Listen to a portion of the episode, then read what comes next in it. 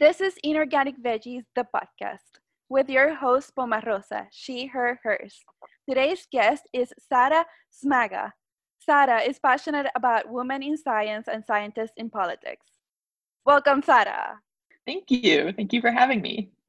I'm excited to have you here, and can you please share your preferred pronoun? Sure, I use she, her, hers pronouns. Before we start getting into the meat of the podcast, can you share with us an elevator pitch of what is your past research? Um, sure. So in my PhD, I studied how antiviral factors in our cells were able to fight the H I V virus, um, which means lately I've been everyone's go-to on all things coronavirus because from my family's perspective, that makes me a subject matter expert, um, even though, you know, my graduate research is miles away from that field. How do you know that you wanted to be a scientist? Like, what do you used to do growing up that at one point you were like, yes, I want to be a scientist, and above all, I want to work on H I V, or do you figure that out later on? So I've had a circuitous path sort of since high school and even up until now. Um, I know as a kid, I was always really interested in science. We went to lots of science museums. I spent a lot of time sort of digging around outside in the dirt. Um, but in high school, there weren't science extracurriculars available, so I got really involved in policy debate. Um, because it required a lot of in-depth research and critical thinking, and it, you know, was sort of an academic challenge that maybe I didn't find in the classroom. Um, when I went to college, I sort of shifted my focus back toward science. I was in an environment at Michigan State um, in Lyman Briggs College where there was a big focus on, you know, doing research in labs, and at the same time, that curriculum made sure that we studied the history and philosophy of science as well. So a couple of our required courses Um, made us think beyond the science and about how science impacts society. Um, so that was sort of my first exposure to the world around and beyond science, um, but still associated with science. Um, I liked research, so I thought I could do this for five or six years, and I went to grad school. Um, I'd read a lot about H I V. I was really interested in sort of the public health response around H I V um, and the epidemic.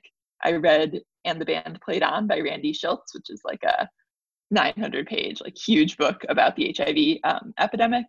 And uh, when I came to grad school, I, you know, kind of had an idea that I wanted to work on infectious disease, something with real sort of relevance in the world.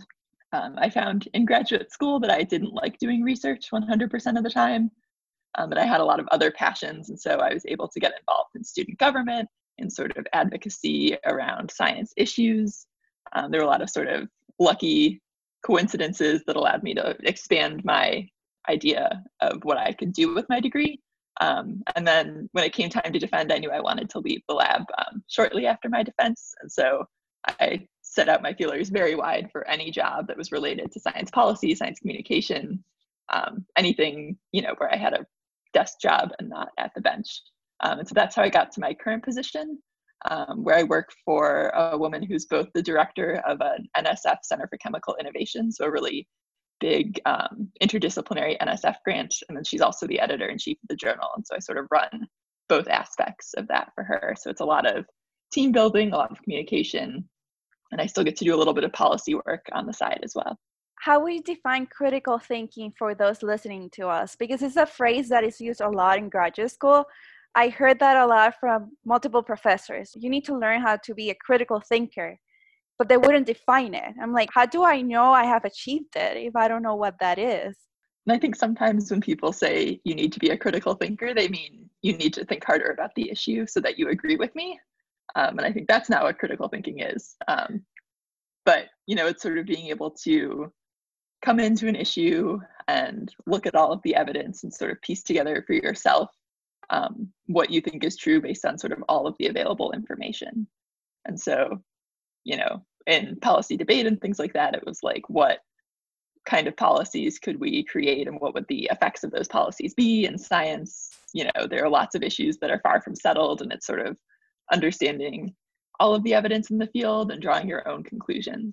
So what strategies do you implement when you are coordinating activities and organizing groups, right? Because some of your extracurricular activities include uh, being the co-president of the Yale Science Diplomats, right?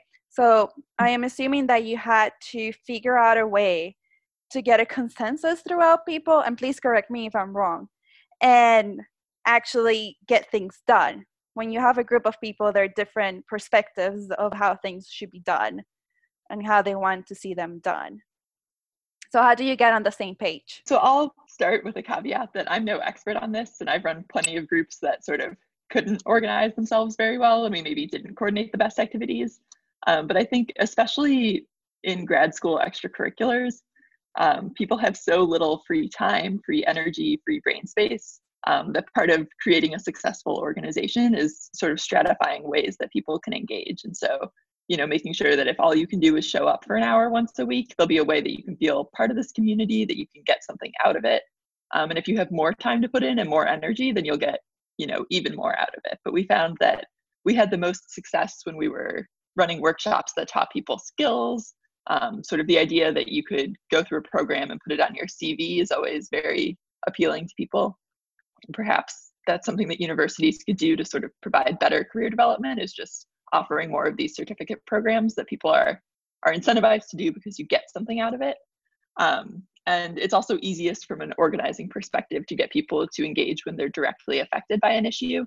Um, so we did a lot of organizing around a lot of different issues uh, as part of the Yale Science Diplomats, but we got the most sort of engaged community feedback um, when the G O P tax plan in, I think, twenty seventeen threatened to tax our tuition waivers as income.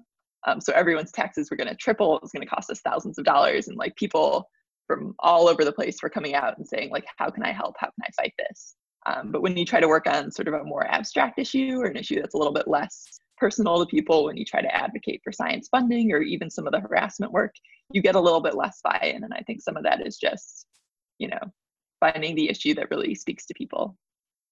So pretty much to get someone invested in a specific issue, they need to see how it affects them directly, rather than acknowledging that there's other people that might be affected by it and not them. I think that's maybe the most effective way. I think there's certainly ways to cultivate empathy and, you know, ways to help people see how issues affect others. Um, but I think, you know, given the demands on people's time and energy and things like that, you're going to get the biggest return if it's an issue that's really close to them. What do you consider are the specific qualities that make a great leader? So this is an issue that I'm still sort of thinking through for myself. So much of the leadership literature is sort of about teaching us to be this, you know, masculine coded leader that like accumulates power um, and then wields that, that power. And I'm sort of not interested in that kind of leadership, not interested in teaching it, not interested in like getting better at it. Um, but there's less literature on sort of the more feminist approach to power, where, you know, you can sort of be in power and share that spotlight with other people without diminishing your power. Um, one person that I read a lot, um, and she now has a podcast, is Brené Brown. Um, so she's a P H D, she has a master's in social work. She studies vulnerability and shame, and she has a really good book called Dare to Lead about sort of bringing more empathy and vulnerability to our leadership. Um, and I actually still haven't finished the book because every time I pick it up, it just like cuts right to my core. Um, and so then I have to put it down for a little bit. You know, I agree with you. I one of the topics that I've heard about in some of the conferences that I've attended to, um, Let It Be, Amplify the Signal, Inclusive Psychom, um, what is the other one? Reclaiming STEM. The recurrent topic that I found throughout the different conferences were trust and humility. So mm-hmm. you can foster trust if you demonstrate your your humility and you pass on the mic too.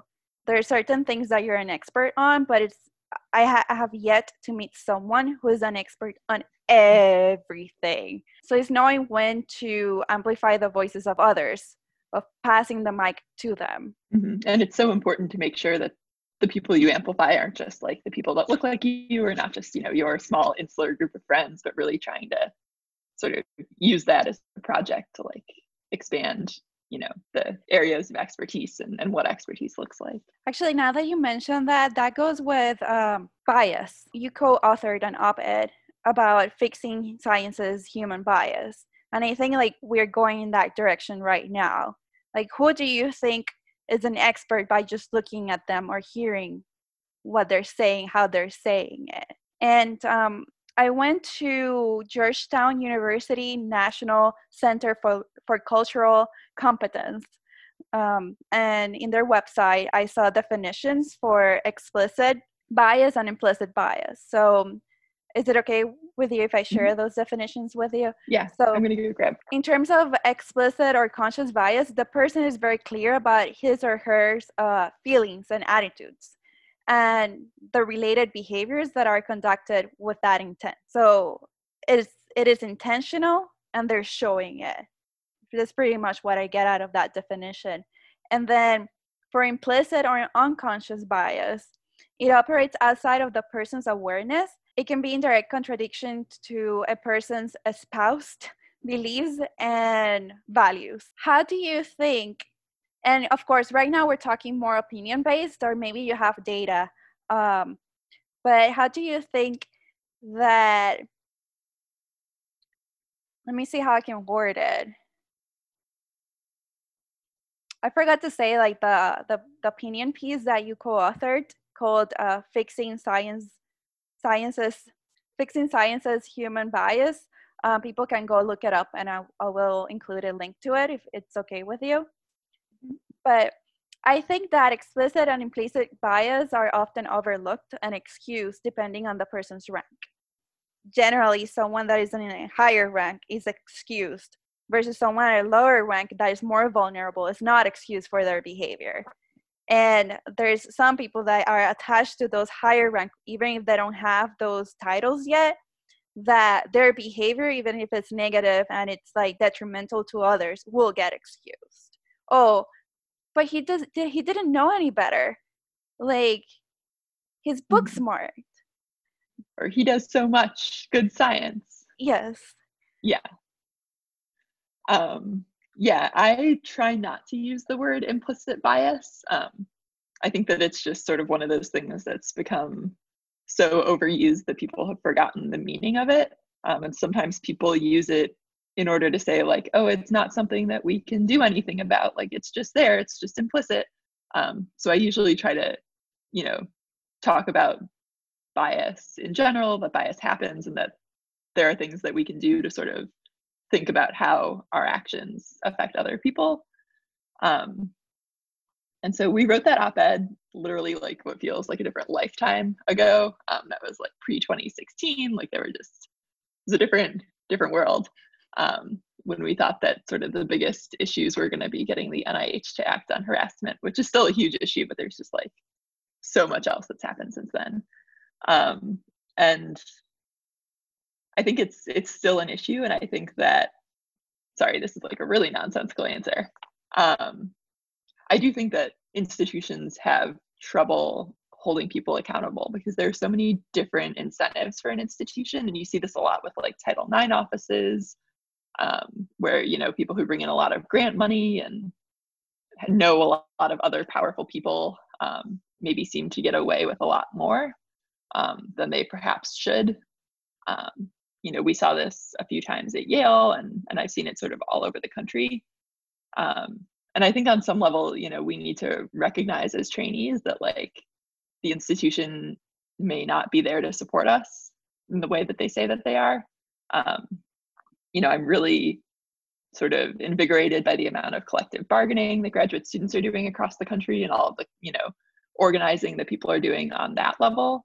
Um, I think things like the Advanced Geo uh, project and the fact that the A G U gives people, you know, pro bono lawyers if they're going to like try to take on harassment claims is really good. I think that sort of recognition that like the institution is looking out for itself and it may not be looking out for you is really um, important, and sort of giving trainees more power, trying to break down the hierarchies um, might be able to help us hold people more accountable for bias. Um, and I think some of it too is leadership. You know, if the people in charge are sort of checking this box and they're just thinking about this as a compliance issue, um, then you're not gonna get the same culture change as someone who like recognizes that bias is hindering good science and that, you know, even if that person has done great things and made great discoveries, they did that at the expense of so many other people's careers who could be making good discoveries. Um, you know, I think that you kind of, you need a leader that recognizes that on some level. You need, you know, the pressure from both directions to really get, you know, change on this. And so there are things that our funding agencies can do. There are things that our university presidents and department chairs can do. And then, you know, we need to sort of band together and, and protect and advocate for ourselves. And that goes to also the competitive nature sometimes in graduate school, if we can use that as an example. Sometimes we need to find what what we're similar at or what similar circumstances we have and try to help each other rather than look at our differences. We need to acknowledge our differences. Like, they are there, we need to acknowledge them. But in terms of survival and also beyond survival, we need to not try to step on each other. Like, don't let that competitive nature get to us. Mm-hmm. And if you're doing well, perhaps look to the sides and figure out ways that you can make space for others. Like, I'm not saying that you're gonna, like, I don't know, hinder yourself for others, right? Like, you can continue being successful while leaving space for other people. You don't need all the whole cake. Like, right. You can give some frosting away. Or let people make their own frosting, you know? Mm-hmm. If that makes any sense. And I hope that follows up with what, with your message too. Yeah, definitely. So another thing that I, you mentioned advocating for ourselves, right? And I've had conversations with people, not the ones that I've recorded for the podcast, but like off, off the mic, where advocacy and politics seem to get confused. Like, some people say, I don't talk about advocacy because I don't do politics. That's a political statement, but sure. Yes. Like, Thank yeah. you. So based on that, I decided to go to the dictionary, the Merriam-Webster dictionary, and look for definitions, right? So I'm going to tell you the definitions of advocacy, policy, and politics, and then we can discuss it further based on like whatever views or information you have. So, advocacy. The act or process of supporting a cause or proposal. Policy. So for policy, I chose one of the definitions that seem relevant to our conversation, which is a definite course or method of action selected from among alternatives and in light of given conditions to guide and determine present and future decisions. So it's pretty much a guideline. Politics. I chose two of several definitions that went with like our conversation. Otherwise, we're going to be here for a long time. So the first one, the art or science concerned with guiding or influencing governmental policy. And the second one, the art or science concerned with winning and holding control over a government. And I'm going to list all the definitions also in the description of the episode. So in your opinion, let's go back and forth here. What do you consider are the differences between advocacy, policy, and politics? This is a tough question, and I've been thinking about it for a while. Um, I think that they're all related and that they're sort of, you know, a spectrum of ways to engage, and, and maybe even a two-dimensional spectrum where it's like one axis is, you know, how much do you engage, and the other axis is in what way. Um, but I think the big distinction for people is sort of what you do as a professional and what you do as an individual. Um, and so, you know, I think people think about science policy and, and certain areas of advocacy as sort of things that they do professionally. We advocate for more science funding. We advocate for scientifically informed policies. You know, some people work in government directly shaping these policies um, based on the science. And that's great. And that's like really valuable. Um, and we should definitely do more of that. Um, but I think the people who are worried about like the advocacy and the politics and getting too political um, are maybe more worried about what we do as individuals. Um, and so, you know, at the sort of the, the simplest individual act of civic engagement that we can do is to vote. Um, and I think most scientists agree that like voting is good and we should do more of it. Um, and as a scientific community, we certainly should do more of it. Scientists don't turn out as much as other groups. But I think people start to get a little bit less comfortable when you're you know, protesting, when you're running for office, when you're doing all of these things that you do as an individual, not as a scientist, but as, you know, a scientist and a woman and, you know, things like that. Um, so I think that while maybe science as an abstract concept is some sort of a nonpartisan thing. Um, and we should sort of protect, you know, the integrity of that sort of ideal science. Um, what we do as individuals and what we do professionally are sort of different buckets. Um, and I think that we'd be ceding a lot of opportunities if we said, like, we're not going to get involved in that. That's too political. Um, so, you know, it's a journey for every person. And and I certainly didn't start out thinking that I would be involved in, like, electoral politics. I thought that I was just going to sort of sit in an office and, like, implement policies that, you know, were more scientifically informed. Um, I have a lot of respect for the scientists at the State Department and the Department of Defense who are helping sort of integrate science into these big, complex global issues. A lot of respect for people at N S F and N I H trying to make sure that science happens more productively um, and sort of more equitably. But, you know, I also think it's really important for us as scientists to get involved in our communities. And I think, you know, that's where people sort of see the politics and maybe a little bit more of the advocacy um, coming in. And I don't know if that answered your question at all. It did, but actually. Thank you so much. Those are some thoughts. I wanted to bring in your perspective because it's something that I've thought about a lot, but I've struggled to articulate. Like, I, I am not sure how to break into this subject in a way that makes sense for myself, right? Mm-hmm. Because you can you can have policy advocacy. That is a thing. Um, you can be a politician, or you can also be someone that is advocating through politicians, right? Like, you need to be able to contact your Congress people. I've contacted my Congress people in the past, and I am a scientist, but I've had genuine concerns about things that affect my community or the community I come from. And why should I not, why should I not use my voice? Like, why? Exactly. Why should I sit in a corner and hope th- for things to happen? Like, maybe the politicians don't know my needs. Like, mm-hmm.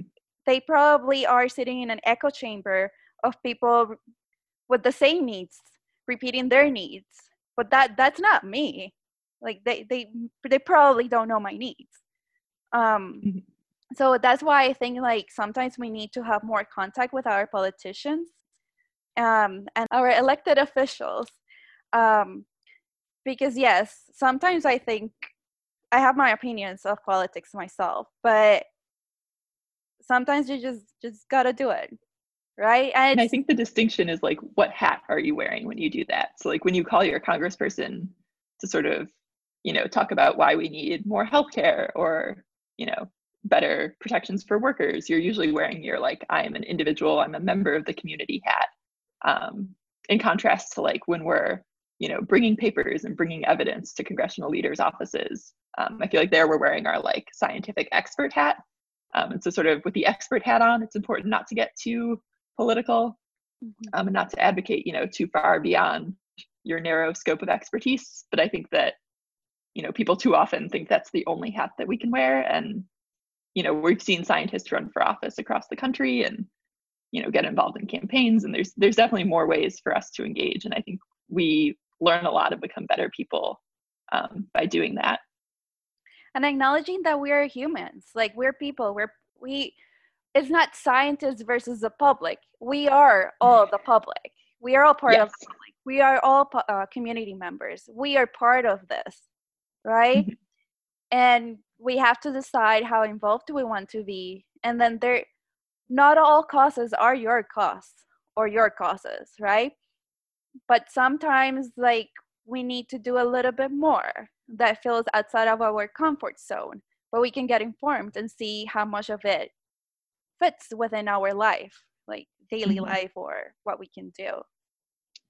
Yeah, and I think for graduate students especially, it can be hard because, you know, you come into a community, you sort of don't necessarily know everyone if it's not where you grew up, like you just moved here, um, especially you know, in New Haven, there was like a real Yale bubble.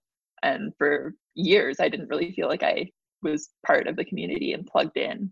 Um, but one of my professors at Yale actually ran for office a couple of years ago, and I worked on her campaign and I, you know, traipsed all around sort of the greater New Haven area in Connecticut. Um, and I feel like, you know, we brought a lot of interesting tendencies to that campaign as scientists. We like loved the data, dove into the data.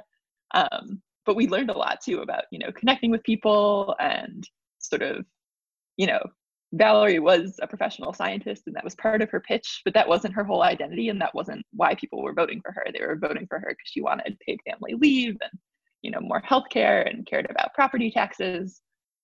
And so, I don't know, I think that, you know, it's scary. And like, it is not my first reaction to be like, yes, I'm going to go knock on the doors of strangers, but like you learn a lot doing it. And it's, you know, a worthwhile experience to have to sort of get involved and get to know the community.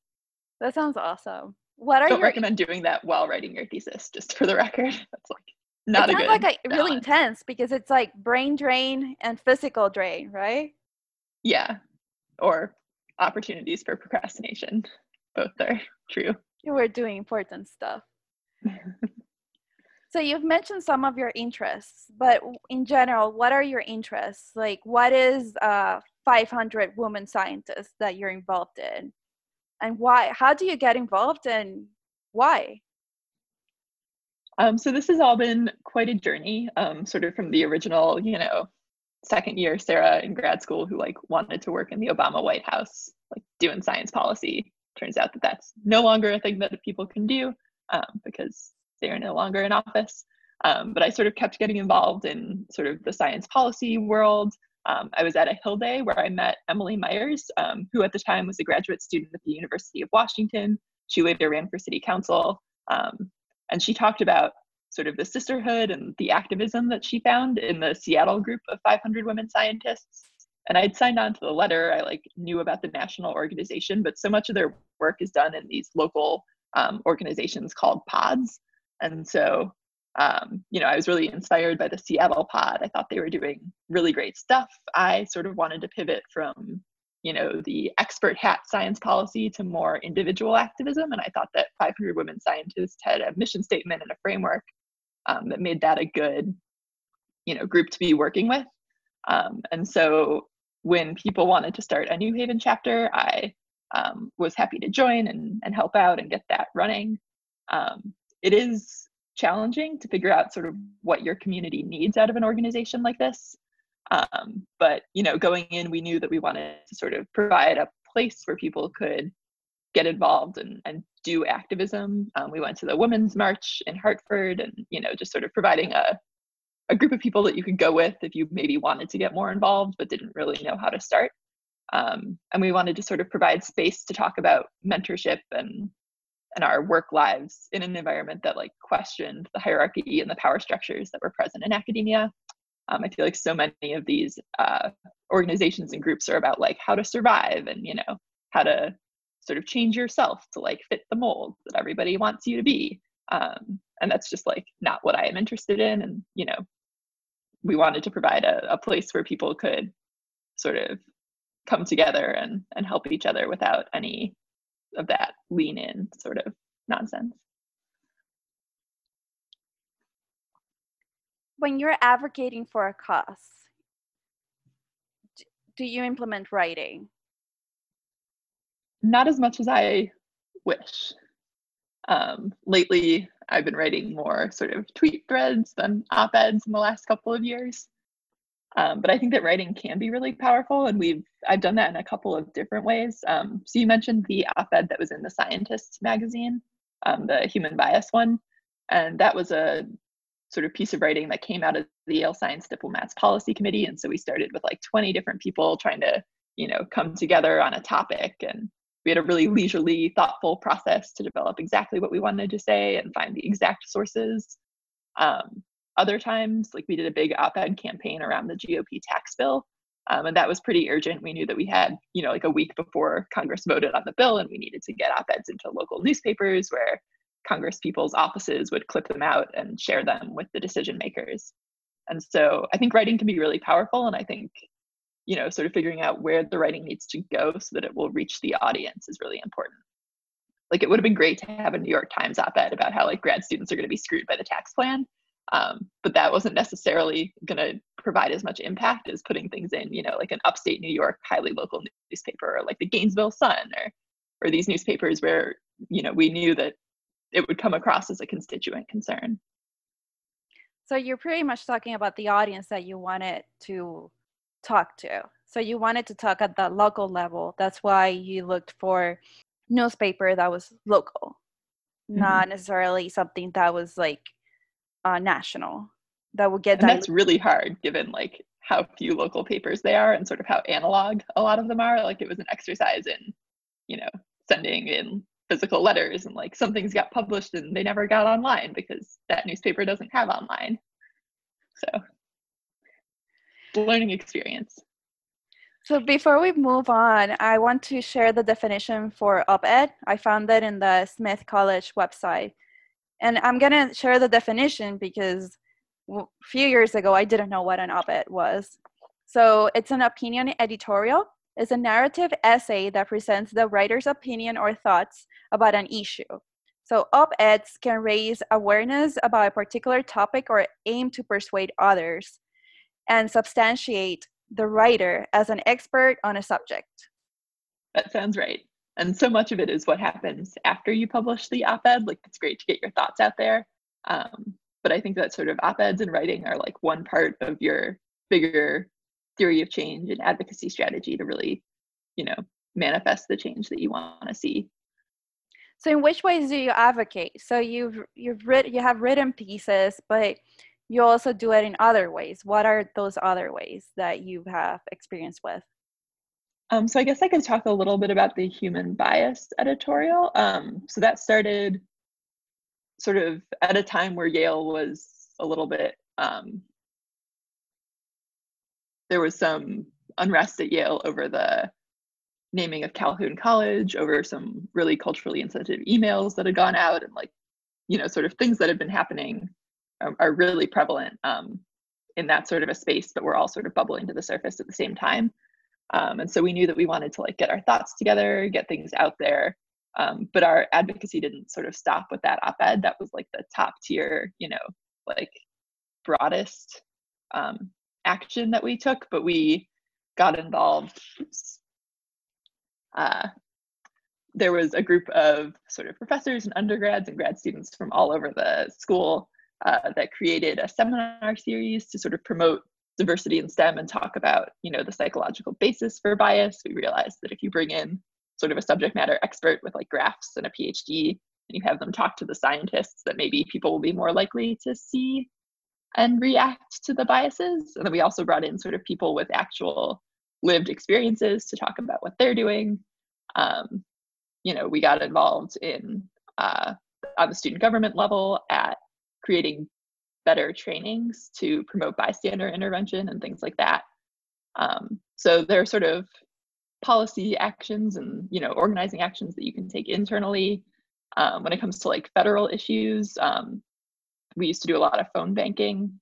Um, I guess I still do to some extent, but I don't organize as many phone banks. Uh, voter registration drives, you know, talking to your Congress people directly. Um, so the writing and And the op-ed is always just like one prong of sort of a multifaceted approach. And you're trying to bring on as many people as you can and sort of get your ideas to the correct people that you have access to and that have the power to make change. In some crisis centers, part of the training that they give you is bystander training. What should you do when something is happening right in front of you? Mm-hmm. How were you able with the people that you brought in to explain that to a group of students and then have them implement it later on? So we were lucky that um, there actually was a big push at the undergraduate level um, in the sort of sexual harassment space at Yale to do a big bystander intervention training. So they had the, the skeleton framework of the workshop. They had people who were sort of trained to, you know, give the workshop, which is really a vulnerable, like emotionally draining exercise because you know, it's like several hours of, of being in a room with people talking about really tough issues. Um, but they had the infrastructure there to support it. So there was a like two weekend class where you could learn how to be a facilitator of these bystander intervention trainings. Um, myself and some other people from our department and the graduate student government took the course. Um, and we wanted to sort of broaden the scope. And so the course and the scenarios were all very sort of like college, undergraduate, sexual harassment, sexual violence focused. Um, and that's important, but we saw so many other things happening sort of in graduate school and, and in our communities that we wanted to address. And so we ended up rewriting each of the individual scenarios in the bystander intervention training. And so we, you know, brainstormed a list of topics of concern, things like mental health, you know, like what can you do as a bystander to sort of promote mental wellness um, in graduate school, things like weird advisor relationships, power dynamics. And we really, you know, ended up just dropping in a bunch of scenarios that were more specific to the experiences of people who'd be taking the training, um, instead of, you know, so much of the bystander and the, the sexual violence training are like very compliance oriented, very sort of things that you might not actually experience. And we tried to sort of bring things closer to people. And the sort of big takeaway from that training, and what made it a little bit weird to teach, is that being a bystander is something anyone can do. And so you're supposed to make it very, you know, easy, very like low effort. And I, hopefully it's still happening at Yale. I've like since left and I'm not really sure what the status is. Um, but I know that the graduate student government had sort of brought together a lot of people that were doing that in different departments and helped, you know, make sure that people could swap facilitators and, and get the training um, into their departments. That sounds like a very positive change. Yeah, yeah, and there's some evaluation efforts, I think, going on. One of the problems with all of this work is that when it's something that you do extracurricularly, it can be really hard to like do it really well um, and sort of do the evaluation and, you know, get the peer review papers that will convince everyone else that it's a good idea and, and sort of vet the, the effects of the study. So it's good that we were able to plug into something bigger that had that. A while ago, I took a uh, bystander intervention training, and one of the things that I learned that I didn't expect to learn out of it was that you have to respect other people's agency. So yes, you intervene, but you intervene up to a certain point without judgment. So mm-hmm. you you can offer a person to walk with you. That is the type of bystander intervention. You're not you're not making the situation that is already hard, harder for the person based on your moral compass or imposing. Right, so much of it is just compass. diffusing, just checking in, just... Sometimes it's just asking a, pe- a person, hey, are you okay? Do you want to walk with me? Or I can walk with you. And mm-hmm. tiny, tiny things that can make a huge difference. Do you have any views on the culture of silence? Because pretty much what we've talked about here, it's not being part of it. So culture of silence describes the behavior of a group of people of some size, as large as an entire national group or profession, or as small as a group of colleagues that by unspoken consensus does not mention, discuss, or acknowledge a given subject. Granted, I took this definition from Wikipedia, but I felt like that was like, it summarized it. Yeah, it's been peer reviewed if it's on Wikipedia. It's fine. Um, yeah, I think that that's been a challenge um, in a lot of the issues that we're working on in science, but I'm sort of optimistic about, you know, the Me Too movement and sort of the availability of, of Twitter and other anonymous ways to talk about things, that I think that we're on some level beginning to see that culture break down a little bit. You know, I think people are talking about issues that they weren't talking about ten years ago. People are maybe have higher expectations for what they should expect out of their organizations. Um, but I think that because science is so hierarchical, because, you know, if you're in a given field, then there's only so many people in that field and they all sort of can really affect the rest of your career. Um, I think that we need to do more and think creatively about ways to sort of diffuse power so that there isn't so much power concentrated in one person. Um, and at the same time, sort of people in power need to not just think about their friends and, and other people at their level, but about how to use their power to like empower people below them and the hierarchy. If you were going to state your mission statement in life or your career, what would that be?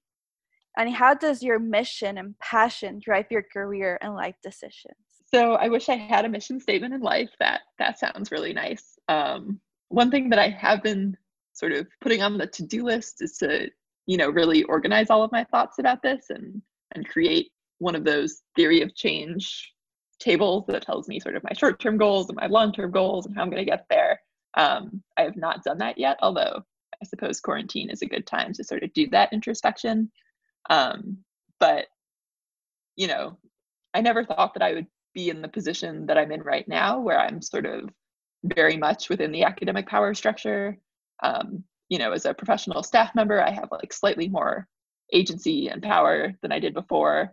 Um, and I think, you know, my mission is to like use that small amount of privilege to make, you know, science more inclusive, to bring more people in, um, to advocate for people who maybe don't have the um, security to advocate for themselves. And I think, you know, it's time for me to move on when I've sort of become part of the problem, or I'm not actively fighting for a solution. That is beautiful. And it actually goes with what we talked about. It's like, it's a recurrent theme, right? Mm-hmm. But I wanted to, the part that I wanted to say, or pretty much add to what we have been talking about, is that sometimes, like, if someone hasn't gotten a PhD or has gotten through the process of getting a PhD, sometimes they don't realize the power dynamics that are in that setting. So maybe we can talk about that very quickly.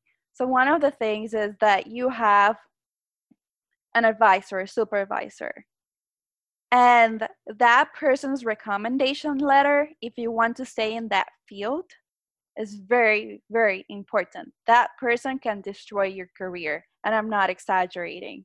So that's what, that goes with what we've been talking about the entire time. Power, like who holds the power, and having someone outside from yourself to hold so much power over you. It's, I don't even know how to explain it, but it's very scary. And that's why I believe you mentioned um, that we need separation of power or distribution of power. And you used a specific phrase that was better than that one, something along those lines. Mm-hmm. And we also need better oversight. Like, we cannot have some someone with so much power and not know what they're doing with that power. Like, who is graduating from those labs and who's not? Who are we filtering yeah. out, and why? Mm-hmm. And I think there are sort of some perverse incentives for the PhD advisor. Like, on one hand, you know, your career reflects on them, and so they want you to be really successful. But when you're reaching the end of your five or six years, you're like a highly trained, highly productive, very good worker. And, you know, if they don't have a lot of people younger than you in the lab, then there's not necessarily a lot of incentive for them to let you go. And so I think, you know, so many of these advisor advisee dynamics get, get so tricky, um, especially towards the end of the process. And there are some structures, I think in Europe, where you have two advisors. Um, and so you have a, an advisor that knows you and directs your research. And then you have someone that's just like there to advocate for you and your career as a person. Um, and so I think, you know, on some level, people are doing that with thesis committees, but maybe formalizing that even more, or sort of, you know, giving those people even more sway over your advancement could be helpful in just or, reducing the incentives.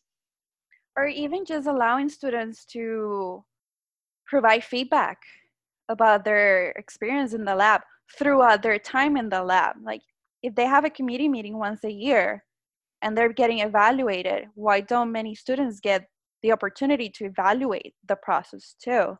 Like, do they feel stuck? Where do they feel stuck? They might not even know or have the specific words to describe what's going on, but someone who went that someone that went through the process and it's capable of compassion can figure out what they need, right? Like, we need to listen to each other and we need to communicate.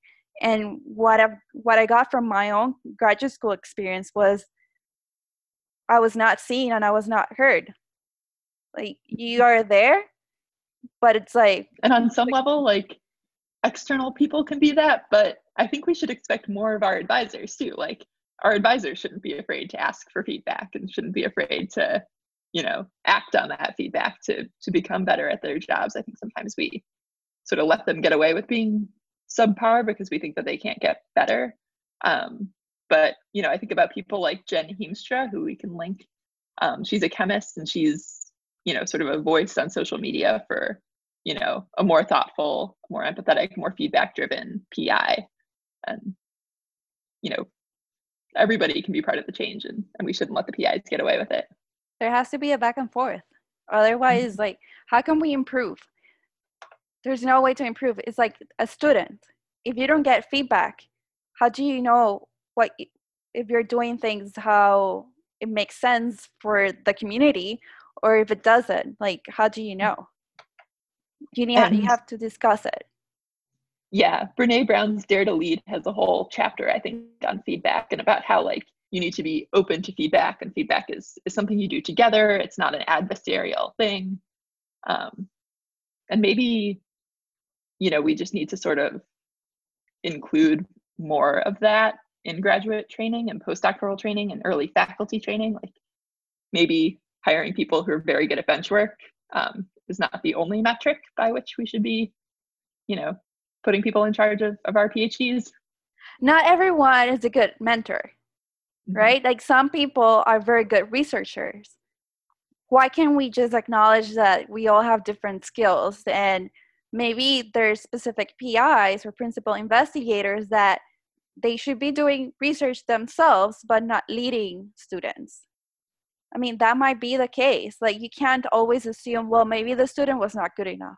Come on, the person applied, went through the courses, passed the courses, took a qualifying exam, is doing research. How many, how many other filters do we need? Mm-hmm.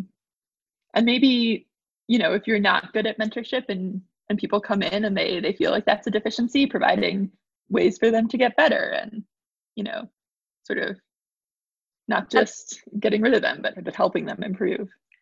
But also giving them a way out. Yeah, that's for like sure. something I feel like lacks a lot in science, or at least like in some research institutions where they have students. It's like you either make it or you don't make it, but there's no way out. Like maybe, maybe you got into grad school and it wasn't what you expected at all, and you don't want to continue, but that doesn't mean that you failed. Mm-hmm. That means that there's something else for you. But like hindering, like having a bunch of faculty members tell that student, well, uh, we have no use for you. There's no use for you in this world. That is nonsensical. It's like, who is who is a person that is trained to guide that person out? Not, not kick that person out, but guide them out. And I think like there has to be something like that for faculty members too. How do you guide them out too? And for deans too. We need to like cycle out our system yeah. of power, because it's definitely not working right now.